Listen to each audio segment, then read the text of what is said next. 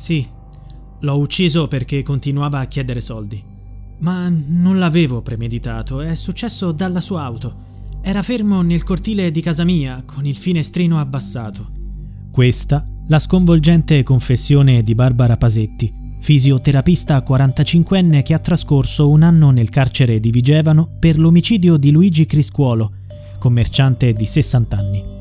Luigi, detto Gigi Bici dal nome del suo negozio di Pavia in cui riparava e vendeva biciclette, era scomparso l'8 novembre 2021 ed è stato ritrovato morto 42 giorni dopo, il 20 dicembre. La Pasetti, contro la quale c'erano prove molto pesanti, ha confessato qualche settimana fa, ma la notizia è stata resa nota dalla Procura solo nei giorni scorsi. Gli inquirenti, prima di diffonderla, hanno voluto raccogliere altri elementi e completare le indagini. La donna è indagata per omicidio volontario, occultamento di cadavere, detenzione illegale di arma da fuoco e tentata estorsione ai danni della famiglia della vittima non le è stata contestata l'aggravante della premeditazione. Per l'accusa, il racconto della 45enne corrisponde alle prove raccolte dagli inquirenti.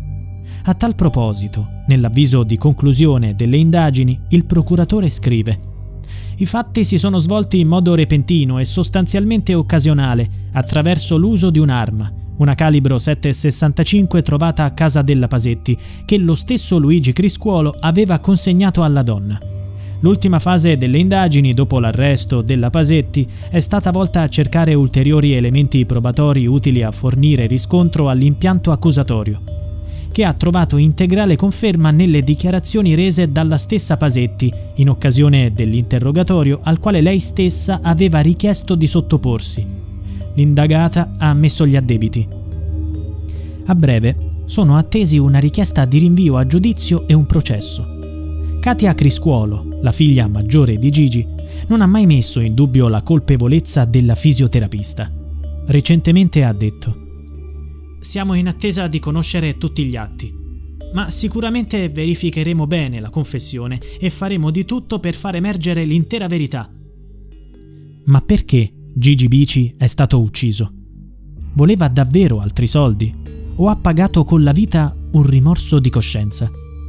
Per rispondere a queste domande bisogna ripercorrere la storia dall'inizio.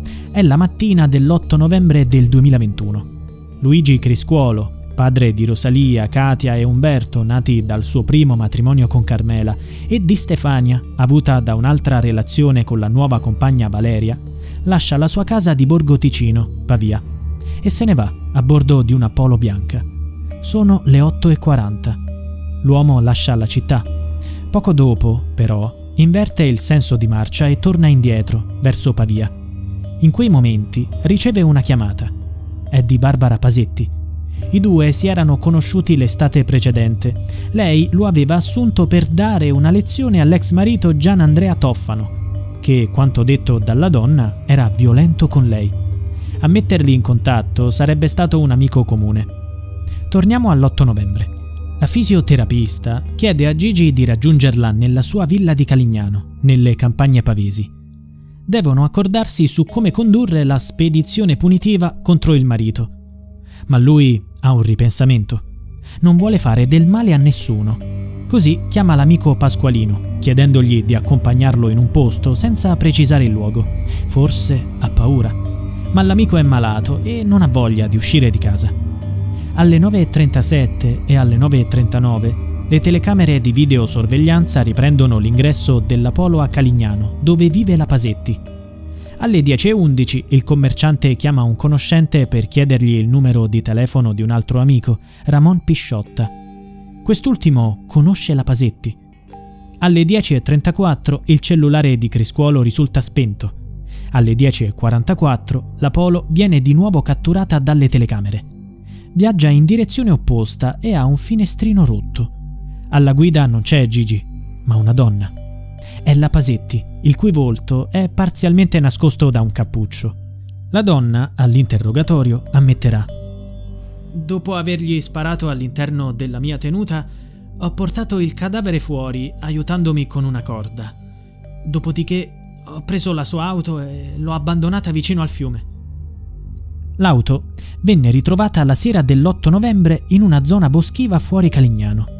All'interno c'erano delle macchie di sangue e le stampelle che Criscuolo usava per camminare, essendo reduce da un'operazione al ginocchio. Ma del commerciante non c'è traccia. Viene cercato ovunque per 40 giorni, senza risultato. Intanto, alla figlia Katia Criscuolo arrivano alcune lettere anonime con richieste di riscatto. Tuo padre è stato rapito, se vuoi rivederlo vivo, dacci 390.000 euro. Sono firmate da un'inesistente banda criminale dell'Est Europa. Ma dietro il tentativo di ricatto c'è proprio Barbara Pasetti. La svolta arriva il 20 dicembre. La fisioterapista chiama le forze dell'ordine. C'è un cadavere davanti al mio cancello. L'ha trovato mio figlio inseguendo il pallone. Mi ha detto: Mamma, fuori da casa nostra c'è uno zombie. Il corpo era in stato di decomposizione ed era ricoperto da mucchi di foglie secche. Il viso era irriconoscibile perché chi gli aveva sparato con una calibro 7,65 lo aveva fatto da distanza ravvicinata. Il sospetto che si trattasse di Luigi Criscuolo era diventata certezza in poche ore. L'autopsia ha rivelato che la sua è stata un'esecuzione. L'indagine si era concentrata fin da subito sulla fisioterapista. La donna ha sempre negato di conoscere Gigi, ma la figlia sapeva che non era vero. Il padre le aveva parlato di lei. Anche le lettere anonime furono riconducibili alla Pasetti, visto che risultavano stampate in un supermercato dietro casa sua. Durante una perquisizione a casa della sospettata, sono state trovate una pistola 7,65, delle munizioni e una corda sporca di sangue. Il cerchio si è stretto. La Pasetti è stata arrestata ma senza movente, che però è emerso poco dopo. Gli inquirenti hanno scoperto, grazie alle testimonianze raccolte, che la donna da mesi cercava di liberarsi del marito. Aveva perfino cercato di avvelenarlo. Perlomeno così sostiene lui. Quando questo non ha funzionato, ha cercato qualcuno che l'aiutasse con il suo piano criminale. Era disposta a pagare bene. Gigi, probabilmente, si era fatto allettare dai soldi. O forse pensava che avrebbe dovuto solo spaventare l'uomo, non ucciderlo. Ad ogni modo ha pagato con la vita il suo ripensamento. Ucciso perché non voleva uccidere. O, come dice la Pasetti, perché voleva più soldi. La verità potrebbe non venire mai a galla. La donna ha detto agli investigatori che quel giorno doveva vedere Gigi e che lui, giunto a casa sua, le avrebbe restituito la pistola dicendole che voleva più soldi per compiere il delitto. Ma io, io non volevo darglieli e così gli ho sparato. Poi ha portato il cadavere fuori dal cancello e l'ha coperto con foglie e rami. Infine ha nascosto la pistola in casa sua. Ha ammesso di aver fatto tutto da sola dalla Procura spiegano la durata delle indagini ha consentito di ottenere un quadro completo e di svolgere accertamenti al fine di verificare la veridicità della versione dei fatti offerta dall'indagata.